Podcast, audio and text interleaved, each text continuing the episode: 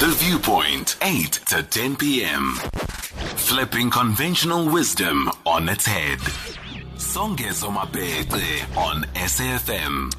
Second time lucky, we are on air and we are ready to go. Mr. Maimane, good evening. Good evening and good evening to fellow South Africans. It's great to be on your show, Songezo, and I'm really looking forward to spending the next uh, the next few minutes with you. Next few minutes or the next hour and a half? Let's get it right, please. well, I'm hoping it'll be it'll be it'll be it'll feel like a few minutes. Yes, it'll be that good. It certainly will feel that way. What have you been up yeah. to? How's Corona treating you? What's life like outside the corridors of the National Assembly and leading the official opposition party? I must tell you, I, I, it, it, it, it has felt like a breath of fresh air. I needed to, to take a break just to reflect on the journey. I felt like, uh, you know, you know, you get to have time, and so I kind of took uh, the break, and I've had a great time. I've, I've traveled a lot. I've been writing, which has been great. We've been building One South Africa movement, and ultimately I've had time to reconnect with family. Uh, I've had a baby in between all of that. Oh, and yeah. so this is not a lockdown, Social baby. I just want to clarify that particular point. So before we call it COVIDia Maiman or something like that, I think it would be fair to call it Kutuano. So, so we've had a great time. We've had a great time. Many congratulations then to the Maimane household for the bundle of joy. And we certainly hope it's a bundle of joy for all of eternity. But you talk about yeah. the fact that I mean you use soccer analogies. I'm not going to go into the derby that took place this weekend. I mean I know which team you support, and I don't imagine you have much to say that is positive at this stage. But you do talk about having to take a break at a proverbial half time. It couldn't have happened entirely on your terms. We saw it play out. Have you licked your wounds now? Are you back on your feet and strong and learned some lessons? If so, what are those lessons? Yeah, I think you know leadership is always that journey. I mean, leaders will will make mistakes from time to time, as long as it's not the only thing you do. I always say to people, but I, like I've learned a lot. I've learned um, that the path towards a non-racial future for South Africans isn't a straightforward path as a start. You know, you're going to go forward, and then there'll be moments where you're going to get hit sideways. And I think I've had to learn what the project of a reconciled South Africa means. It's not I've had to learn the economic impact of it as I've gone into business my own self to try and see that perhaps maybe there are blockages to other citizens participating in the economy and that the economy only works for a few rather than the majority. I think I've also had to learn that policy writers who have never run a business don't always understand what happens in the real world of business. I've also learned that just you as a leader yourself need to give yourself the grace to know that sometimes getting into the ring and having a fight about something of and particularly about the right thing sometimes is the most important thing you can do because um, there were moments where I thought there were some fight, there were some issues that were taking place that are sometimes ignored, and and and now I've had to learn to say, look, um, when you're a boxer, you don't have the right to step out the ring. You've got to keep fighting. So, so it's been an incredible time. But I, I, I feel even just uh, from a personal point of view, as mm. you get older, you think better about things. You think about the country better. You learn to appreciate complexity more. And I'm really looking forward to the second half. I've had to prep myself for that, and I'm looking forward to this next journey of my life. We'll have the team talk in terms of first half, second half after this break. Mr. Maimane, thank you so much for joining us. It's Tuesday, of course, hashtag Tuesday Takeover. Mr. Mmusi Maimane is indeed our guest this evening, leader of One South Africa movement. Probably best known for being the leader of the official opposition in the country, the Democratic Alliance, position he held for five years until recently. 2019, everybody. Let's take our break now. Of course, after the break, for some five to ten minutes, you're more than welcome to give us a call. 011 714 2006. We do not have too much time of Mr. Maimane being the guest. Remember, from about half past, he has guests of his own that he will be engaging, and he has so graciously agreed that from 9 until half past 9, he and I will do tag team. So if it's not boxing, we're talking wrestling. I'm in the ring, and then he's in the ring. After the break, Maimane continues. Songezo on SAFM. One South African movement, its leader is in the House. His name is Mr. Mmusi Maimane. Before that, he was the leader of the Democratic Alliance. Before that, he was a young man who swore by his faith, and it was his faith that ultimately led him to politics because he saw the injustices through his face of the political order and system. Since he has dedicated his life to making South Africa ultimately a better place for all. Now, having been in the National Assembly, having been as close to the levers of power as you were, now that you are, shall I say, in a better position given the fact that you've got the experience of being within the chamber and outside the chamber, the experiences that you have since picked up are markers that, had you probably known then, could have and probably would have made you a better leader ultimately because you have more information. Now, to the extent that you make the concession that the economy is still skewed for the minority. And we know who the minority are it's white people. And that white people is largely characterized by white male. In many respects, they are protected through the construct of the political system. And in many respects, it can be argued that the opposition party, the Democratic Alliance, does much to protect that economic hegemony that is indeed enjoyed by white male South Africans for the most part. Would you have been in a position to say that as you have said it here? And to the extent that you did, what was the response to that South African reality that affects many people who look like you? Yeah, I, I mean, I think part of the challenge is the political system is built on has has its own ecosystem. It has a way of working, whether it be through donor relations, whether it be through protection of particular interests, etc., and constituency management. And so any leader who's in a role in a political party always has to find a way of saying, here's a constituency, because I, I often had to debate this tension that the hopes of one race were often the fears of another race. So, in other words, mm. if you spoke about the diversity clause was a good case in point within the DA, which I was very deliberate at saying, guys, we need to make sure that our caucus reflects the beauty and the diversity of this country. In, naturally, that would have meant hope for many black South Africans, but that would have also meant a fear for many white South Africans. So I think that was always the tension. And so, somewhat, you need to position the argument about how can we all win how can we all pursue the type of growth that we need? Because even in economic terms, there's a dynamic upon which even now the guy who runs a restaurant often also owns the farm that produces the food to the restaurant and the transport company that gets there. Mm. So you often have to say to them, you can appreciate that this is unsustainable for it becomes a closed loop economy. So how do we all as citizens focus on a growth that ensures that more people can participate, even if it means that might threaten uh, some of your own hopes and aspirations. But together, it will be good for the collective of South Africa. So, so I think it's been a it's been a hard lesson. It's been an important lesson. But I, I feel more bold, emboldened now about saying there'll never be peace in this country unless we begin to deal with that puzzle. Unless we begin to say how do we build an inclusive economy? How do we deal with the issue of justice, social justice? The ideal that says that too many citizens were left out of the economy by virtue of the color of their skins, whether by miseducation, a lack of opportunity.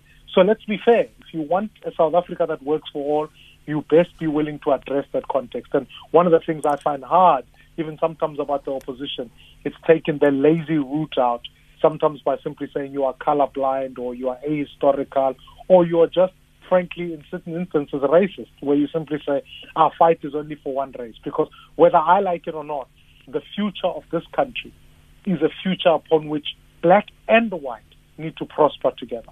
And the suggestion that it must be black versus white or white versus black is a simply never ending um, war that would lead the country blind. So I think we need to think about these things about the future of our country. Until that utopia, though, is achieved, you do have these two contesting groups those who are hopeful, and in number in this country are the African majority, who drag with them the history of oppression and marginalization, socially, politically, and economically. And oh. to the extent that those hopeful have those legitimate claims, for the society ultimately the Constitution speaks to and desires. You've got those who are presently enjoying what the hopeful equally want, but to the extent that the hopeful get, it means some sacrifice or partitioning with that element of wealth, that element of privilege, that element of access. And so the threat starts. Do you genuinely believe that those then who enjoy the supremacy in the order of things are willing to make those necessary sacrifices in line with those Professor Mahisol, rest in peace, um, Sampie Terreblanche was speaking of ultimately as an inherent and necessary sacrifice to be made by white South Africans if the democratic institutions that we are building ultimately achieve the freedoms that are yearned for in the Constitution? I think I think it's both a, a, a push and a pull scenario there's a dynamic upon which I've met uh, South Africans, white South Africans, who recognize the fact that there's a need for social justice and have been re- grappling with the question of restitution, grappling with the question of justice, and making sure that actually the sacrifices need to be made if we're collectively going to make it. And I think COVID has expressed that because the health of the strongest is at the mercy of the of the most vulnerable. That's a basic fact.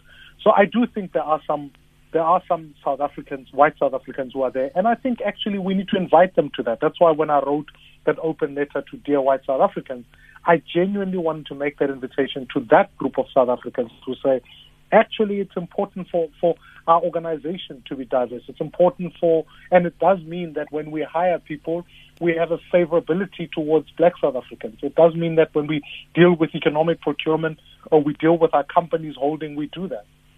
But the second bit is the push dynamic, and it's about how do you do the legislative component in a way that achieves that restitution over the long run. And I think this is where, for me, you can't. Yes, sure, corruption has undermined the project. Yes, all of that. But I do think we needed to do more with our legislation. We needed to be much more intentional about saying, let's build an economy that works. And ask South Africans, particularly those who are partic- who are included in the economy, to begin to say, look, if you do not open up the economy to more people and allow for more participation of more citizens, it's to the detriment of both you and your clients. And so the law needs to help people go forward in that regard. Let's take a couple of calls, Mr. Maimane. In fact, we have a couple of voice notes and then a call from one Mr. Banzi Mkondo or Banzi in Mkondo in Mpumalanga. Let's take the call first and then the voice notes. Banzi, good evening. Mr. Maimane is listening.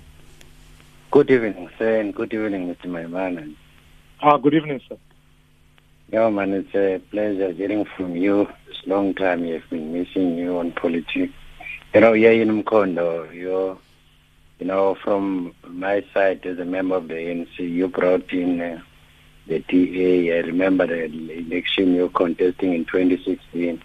You brought in some light to people, sort of a democratic society space you created. But what I'm interested in, I'm glad you are still positive about the future of the country as a young South African. But what I'm interested in is to find out from you, what is your opinion, your view on a stand taken by the former president of the of the country, JZ, because this is the war that you started. Uh, just to hear your comment on that one. You, if you were uh, Judge Zondo or the law of South Africa. Thank you so much. I'll listen and read. Thank you so much, mm, Banzi. Thank you so much very much. Appreciate that. Let's play the couple of voice notes, please. Good evening, Sonke Somapeke and our guest, Mmusi Maimane. I have a question to Pastor Mmusi Maimane. Uh, Mr. Maimane, is it safe for us as South African to take the COVID-19 vaccine as it has already arrived in the country? And are you going to take it, uh, uh, Ntate Mmusi Maimane? It's Shoti Sinyoleni Mafefe. Thank you, Songes. Hi, Mr. Maimane. I remember in Thabazimbi, you said uh, DA is not the white man party. Um, my daughter came and said, Mama, Mr. Maimane said DA is not the white man party. I'm not gonna d- dwell on that. I want to ask you a question. What have you learned um, from working with white people? As I disagree with you when you were saying a DA is not a white man party. I still maintain DA is a white man party. Anonymous in Thabazimbi. Mr. Maimane?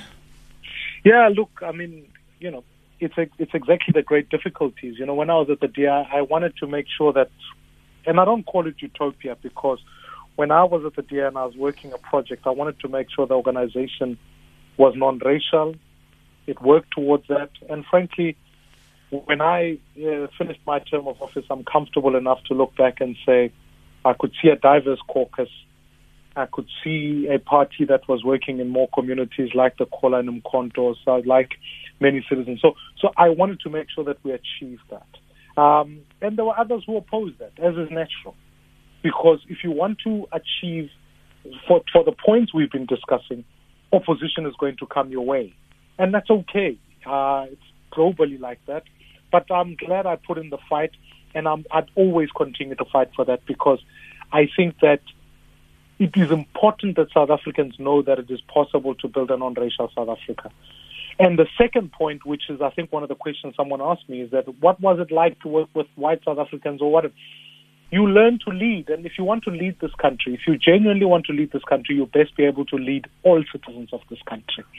I would uh, one day hope to serve this this country and serve all citizens, regardless of the color of their skin. So I also don't want to make a blanket statement and say all white people are like this or all black people are like that, because we must be clear that whilst we might have shared experiences, there's a diversity um, within each race. And so there were white South Africans who wanted to be a part of a changing South Africa. There are white South Africans who perhaps don't. They want to build a, an Orania or whatever the case might be. So, so when it's said and done, you as a leader need to be able to identify that middle constituency that actually wants to work together and build a shared future together. So, so that was my project. It still is my project, mm-hmm. and it's something that I'll continue to pursue with my entire life because not only would it be hypocritical mm. as a South African who's married in a mixed marriage, but it would be important that it we pursue that dream, you know. I could ask more questions. There are many questions in relation to, for instance, the inherent complexities that you have to deal with trying to fix South Africa, some of the challenges that you might be addressing in the public have to be addressed in a very different tone, of course, at home, because one has to navigate certain things. So a lot of those points have come through. Unfortunately, I don't have time. It is your show. This was just essentially to introduce you to the listeners. You've got the cue, you know exactly what to do. So, without much ado, let's take a break, after which it is all your show.